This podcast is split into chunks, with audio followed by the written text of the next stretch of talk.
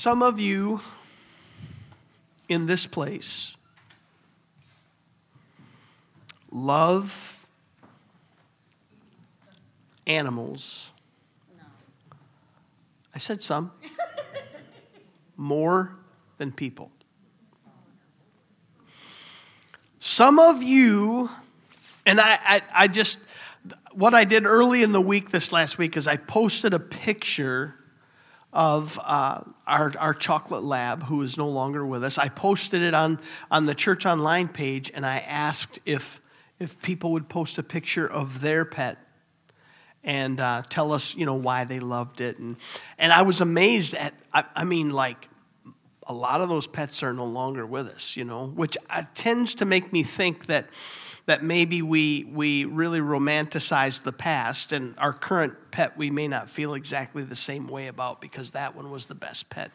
Um, but I want to thank those of you that did that. But uh, at the risk of creating some, some controversy here, some very unnecessary controversy, um, I'm gonna, gonna share with you that there are three people uh, C.S. Lewis, the great author, uh, Billy Graham, America's pastor, and Martin Luther, who uh, was so instrumental in what is called the Reformation, um, really is why there's anything outside of the Catholic Church. Those three individuals taught something similar to each other.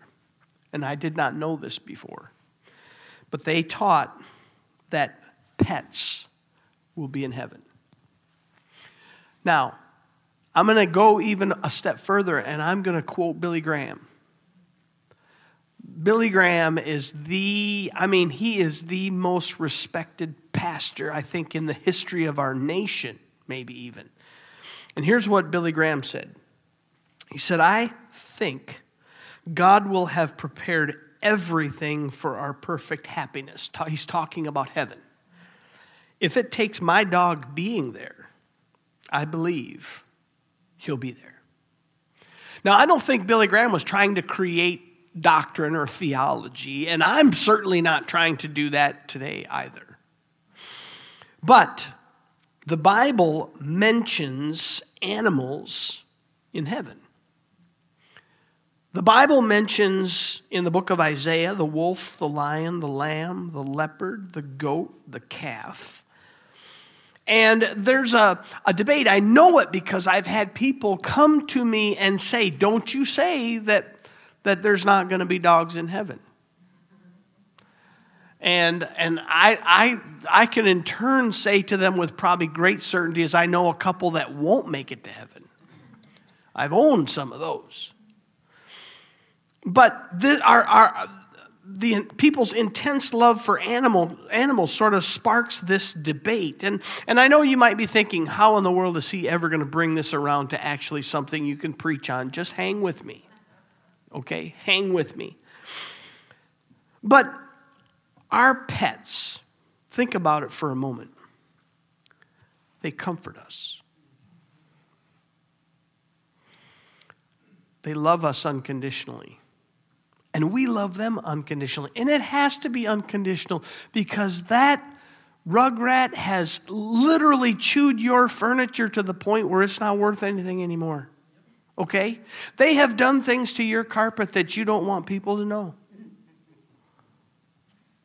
They have destroyed thousands of dollars of things, and, and you love them. You love them. You, I mean, you, they're the best thing in, in the whole world to us, right?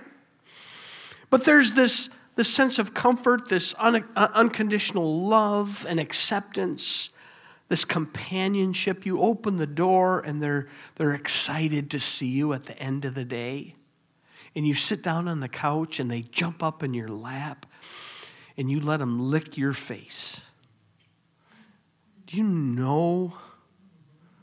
Do you know where? Do I have to even say it? Don't make me say it. But yet we well we let him, yeah, hey, oh my puppy loves me. Blah, blah, blah.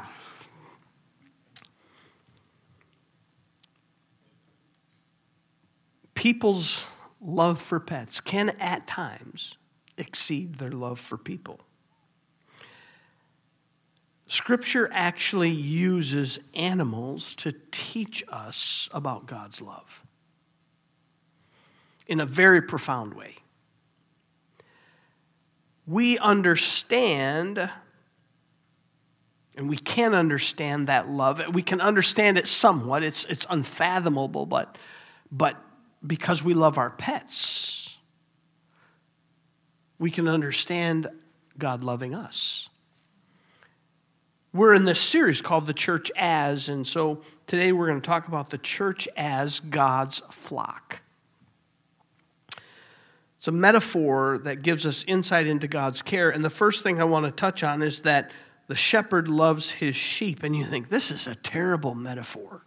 This is awful because the Bible is comparing me to a smelly sheep, okay? And you let that smelly dog that sheds climb under the sheets with you. Don't, don't tell God he can't use a sheep, okay, in this illustration, this metaphor, okay? Because we've upped the ante a little bit. But before we get uh, very defensive. I, I, I want to remind us that God chose this metaphor. And, and, and you might say to yourself, well, why didn't God just use a dog as an illustration? Because that would have been a lot more understandable, a lot more relatable.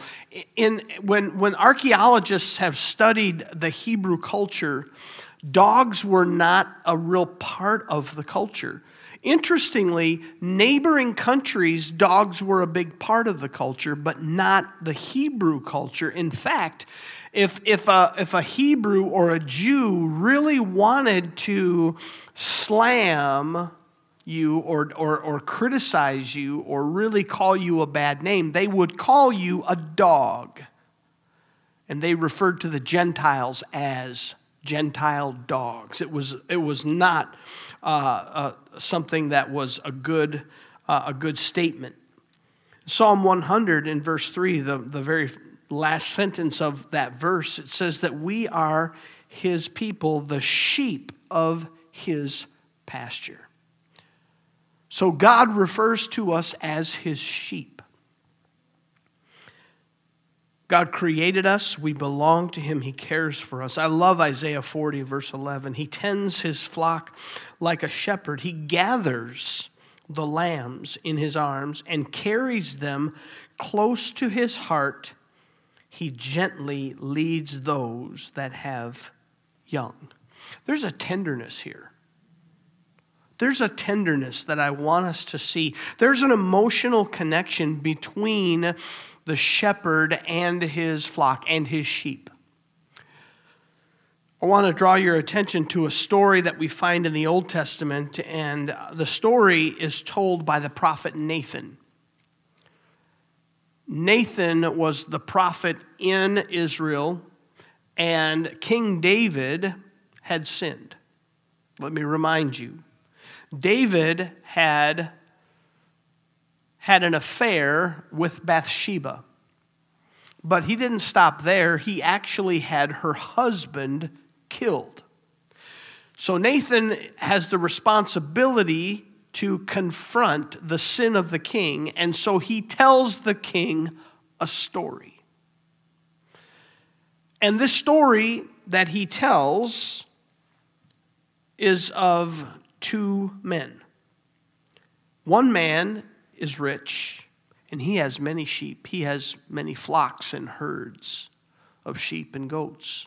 The other man is a poor man and he is able to simply have one sheep. Let me read a couple sentences from 2 Samuel chapter 12 verse 3. But the poor man had nothing except one little ewe lamb he had bought. He raised it, and it grew up with him and his children. It shared his food, drank from his cup, even slept in his arms. It was like a daughter to him. What does that sound like? Sounds like you and your dog. I what I, am I'm, t- I'm just I hadn't, I hadn't thought about this before, but when I read those verses, it was like a light going on. There is this, this, this sense of, of love, there is this sense of, of um, really the way we feel about our pets. That's the way this man in the story felt about that sheep. So, scripture gives us a context to understand that this is not just a barnyard animal. Are you with me? There is a love, there is an emotional connection here. Well, the rich man had a friend come to town. And instead of going out into his pastures and picking one of the sheep from his many flocks, he goes next door to the poor man and he confiscates that man's pet and butchers it and serves it to his guest. And the king was outraged. And the king was outraged in part because the king was a shepherd. David was a shepherd. He understood the love that you can have for that animal. He understands the love that, that we have and have had for our pets. God is emotionally connected to the flock. Number two, the shepherd is the source of life. I read uh, Psalm 23 yesterday at a funeral. Um, I do often because um, that psalm is such a comforting psalm to people, but David wrote it, and he wrote it uh, from the perspective of a shepherd and a sheep, and he said, The Lord is my shepherd. I lack nothing. He makes me lie down in green pastures. He leads me beside quiet waters. He refreshes my soul. He guides me along the right paths for his name's sake. Even though I walk through the darkest valley, I will fear no evil, for you are with me, your rod and your staff, they comfort me. You prepare a table before me in the presence of my enemies. You anoint my head with oil. My cup overflows. Surely goodness and love will follow me all the days of my life, and I will dwell in the house of the Lord forever.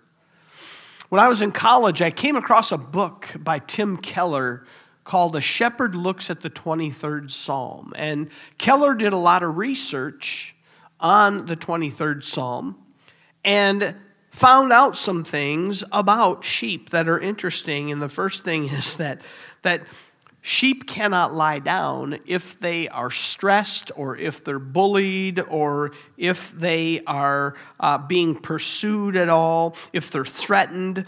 And they have to be able to lie down. They lie down because they're a ruminant, and when they lie down, they are able to chew their cud. So they, they need to lie down, and it's the presence of the shepherd that causes them to feel safe and secure that allows them to lie down. Now, interestingly, when they're lying down and when they're chewing their cud, if they lay too close to a, a, a spot where they could get um, in a little bit of trouble um, if they if they typically are on uneven ground if that sheep would rotate just a little bit they could actually roll over on their back and, and just like a turtle they can't get up and so what happens is their stomach system is multi-chambered and, and they would begin to have gas buildup, and if the shepherd does not get to them in time, they would die. So the shepherd has to come and grab them by the wool and pull them so that uh, over so their legs are under them, and then as he gets his legs on each side of them, grab the fur, the wool, and literally pull them up so that they can get their feet under them, and they'll be okay. But if he doesn't get there in time, they will die because of that gas buildup. The 23rd Psalm talks about the shepherd preparing a table. Keller said that's literally referring to the mountain pastures and how the shepherd has to go ahead of time and, and hunt out the predators that might be there. Maybe there's bear in those hills. Maybe there's coyotes or there's wolves, and they would they would uh, want to kill the sheep uh, and, and for food, and so the shepherd has to go and take care of those. Probably my favorite because I've, I, you know, being a, a, person that loves horses, I've, you know, I, have I've known of a, a fly called the bot fly. And the bot fly always circles around the, the usually the, the feet of a horse, the legs of a horse, and they lay their, their eggs on their, their, on their skin. But with a sheep, they go for the, the nasal passage. And so they lay eggs in the nasal passage, and then those eggs hatch, they become larvae, and then they get, they, they get bigger and bigger and bigger, and it just creates incredible pressure and it drives the sheep crazy. So the shepherd pours a mixture of oil and spices on the head of the sheep, acting like uh, insect repellent. And so he rubs it all over the, the wool and the face and into the nostril. And, and, and what it does is it allows the sheep to not be pestered by those flies. We see an incredible care that takes place, and sheep require a lot of care. In 2005, in Istanbul, Turkey, um, there was a, a, news story where, where a, a sheep herding, sheep farming operation had a sheep that leapt from a cliff to its death. And 15 other, 1,500 other sheep followed that sheep off the cliff. They have such strong herding instincts that they will literally go over a cliff because I'm supposed to follow the guy in front of me. Jesus said in John chapter 10, He said, I am the good shepherd. I love what he says to Peter in John 21. Jesus is talking to Peter, who's denied him three times, and Jesus asks him three times, He said, Do you love me, Peter? And Peter, every time he said, Yes, Lord, you know I love you. And then Jesus said, Peter, feed my lambs. Take care of my lambs. Take care of my sheep. Feed my sheep. God cares for his flock, he cares for them. Jesus in John 10, I'm the good shepherd. The good shepherd lays down his life for the sheep. The shepherd literally provides life for his sheep. Jesus provides life for you and for me abundant life. Thirdly, the shepherd rescues lost sheep. Now, we already know that sheep get in trouble. We just talked about that.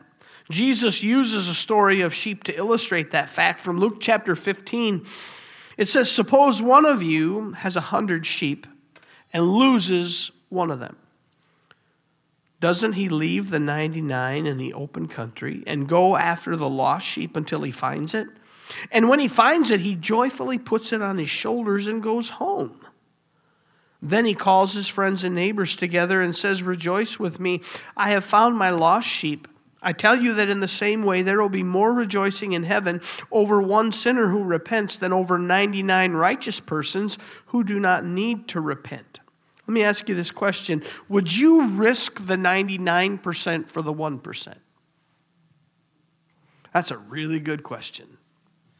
Because I think most of us would say, mm, ooh, I really don't want to put the 99% at risk.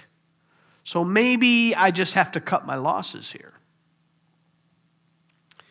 But the shepherd doesn't look at it that way. See, the shepherd knows that that ewe in the next two years, she could have six or more lambs. And those lambs, if they are female, they then will also have additional lambs. And within about four years, you're, you're not looking at one ewe, you're looking at 36 or 37 sheep total.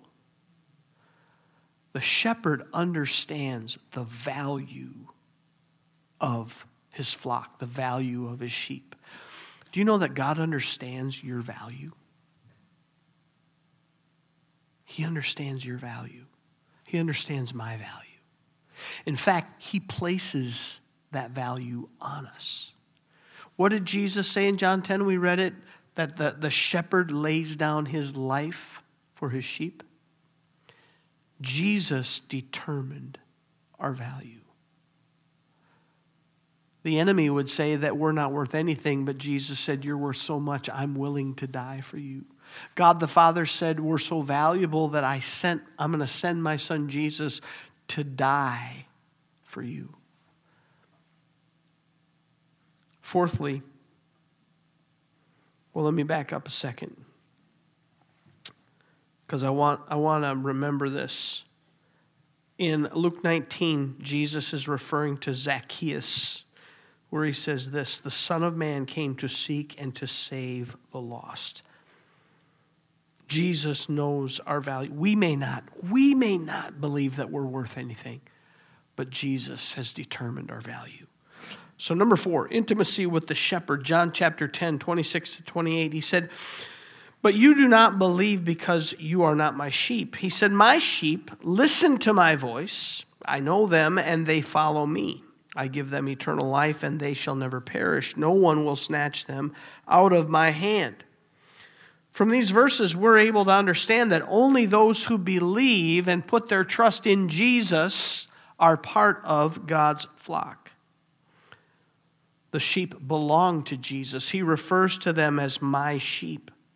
He has a relationship. There is a relationship between the shepherd and the sheep. You say, that's crazy. That is crazy. Is it really? How about you and your dog? I think we already determined that. It's not crazy.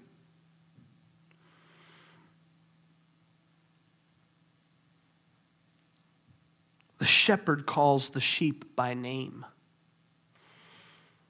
I didn't share this in the first service, but when I was a kid, I milked cows for one summer. And there was one cow that was the best. Number 36. You could go up to number 36, wherever she was. You could pet her. You could put a rope on her and lead her. You could milk her in the pasture. She just, she had been literally hand raised by the farmer's wife. I, I don't know why, but this cow was just different. I mean, it was, this, this cow was like special. I want you to know that you are special to Him. It says they listen. I know them, they follow me. And it's not like it's not like Lassie who always knew what well Timmy had fallen in. Okay? Because that's Hollywood. But there's an intimacy that we can have with Jesus, our shepherd. Number five, the shepherd protects the sheep. I'm going to have the worship team come and they're going to lead us in just a moment. In 1 Samuel 17, verses 34 and 35, it says, But David said to Saul, remember, this is when David is trying to prove his worth to be able to fight Goliath. He said, Your servant has been keeping his father's sheep. David was a shepherd. When a lion or a bear came and carried off a sheep from the flock, I went after it, struck it, and rescued the sheep from its mouth. When it turned on me, I seized it by the hair, struck it, and killed it. I'm going to tell you something. Some of you can feel the hot breath of hell breathing on your life and your family. The enemy of your soul is after you. And I want you to know something Jesus, the Good Shepherd, he grabs the enemy by the scruff of the neck and he strikes him and he kills him. It's called the lake of fire, it is eternal punishment. And one day he will not be able to do to us what he has been doing to us in our lifetimes. The shepherd protects the sheep. Isaiah says this in Isaiah 53 We all, like sheep, have gone astray. Each of us has turned to his own way. Jesus in John 10, he said, The thief comes to steal, to kill, and destroy. Just like David said, the bear, the lion, the wolf, whatever it is, he's, he's man, they're going to grab the sheep, but Jesus said that he's there for our protection. In the book of Acts, chapter 20 and verse 29, the Apostle Paul is speaking here. He said, I know that after I leave, savage wolves will come in among you and will not spare the flock. Jesus came to rescue his sheep, he came to protect his sheep. He came that we might have life and life more abundantly. We're the sheep of his pasture, Psalm 100 says. And as we close our service, I'm just going to invite you to stand with me. And I want you to take that memory of that, that pet that you had that meant so much to you.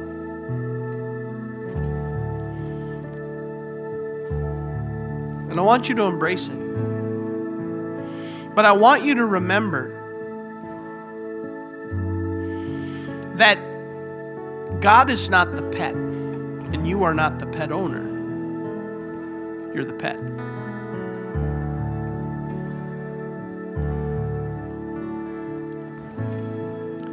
And He loves you. He loves you unconditionally, and you have messed up His living room a lot. You've chewed on furniture. Some of you have run away. And he got out in his car and he drove the neighborhoods. And he called your name rolling down the window.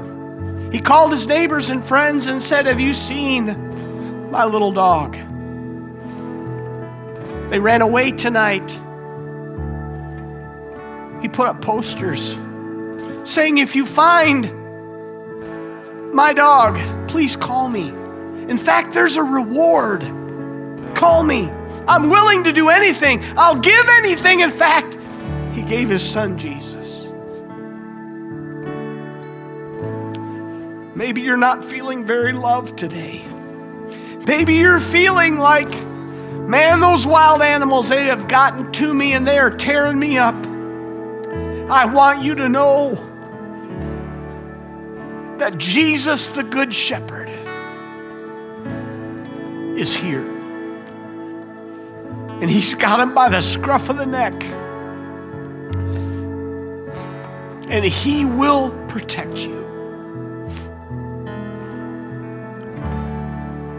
As I have the team lead us, I just feel that I need to just open this altar if that's you.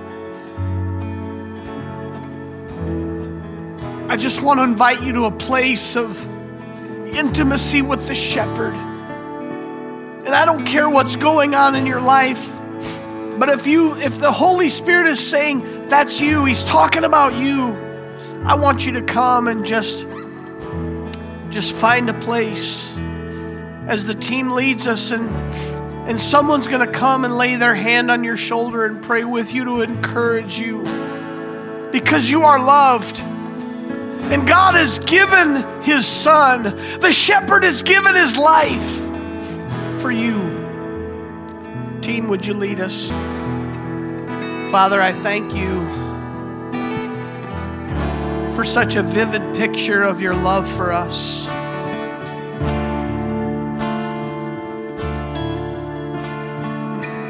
I'm so thankful that most of us have memories of, of some, some dog or cat or some pet that, that we loved so much that can give us a glimpse into how you feel about us. And Father, I pray for those that may have really been struggling this week to feel loved, to feel validated, to feel worthy. God, I just pray that you'll do the same thing that we do with those important things in our lives to just scoop them up. And I pray that you'll embrace them with your love.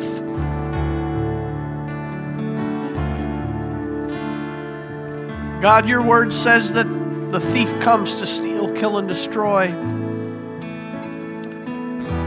Jesus, I pray that as the enemy bears down on us, I pray that you will take him and that you will remind him of his future and that you'll defend your sheep. As you've laid down your life for your sheep, I pray, defend your sheep. God, I thank you. I thank you that you love us. I thank you, God, that you take care of us. I thank you that you provide for us. I thank you, Lord, that you give us an opportunity for an intimate relationship with you. God, you truly have blessed us. In Jesus' name we pray.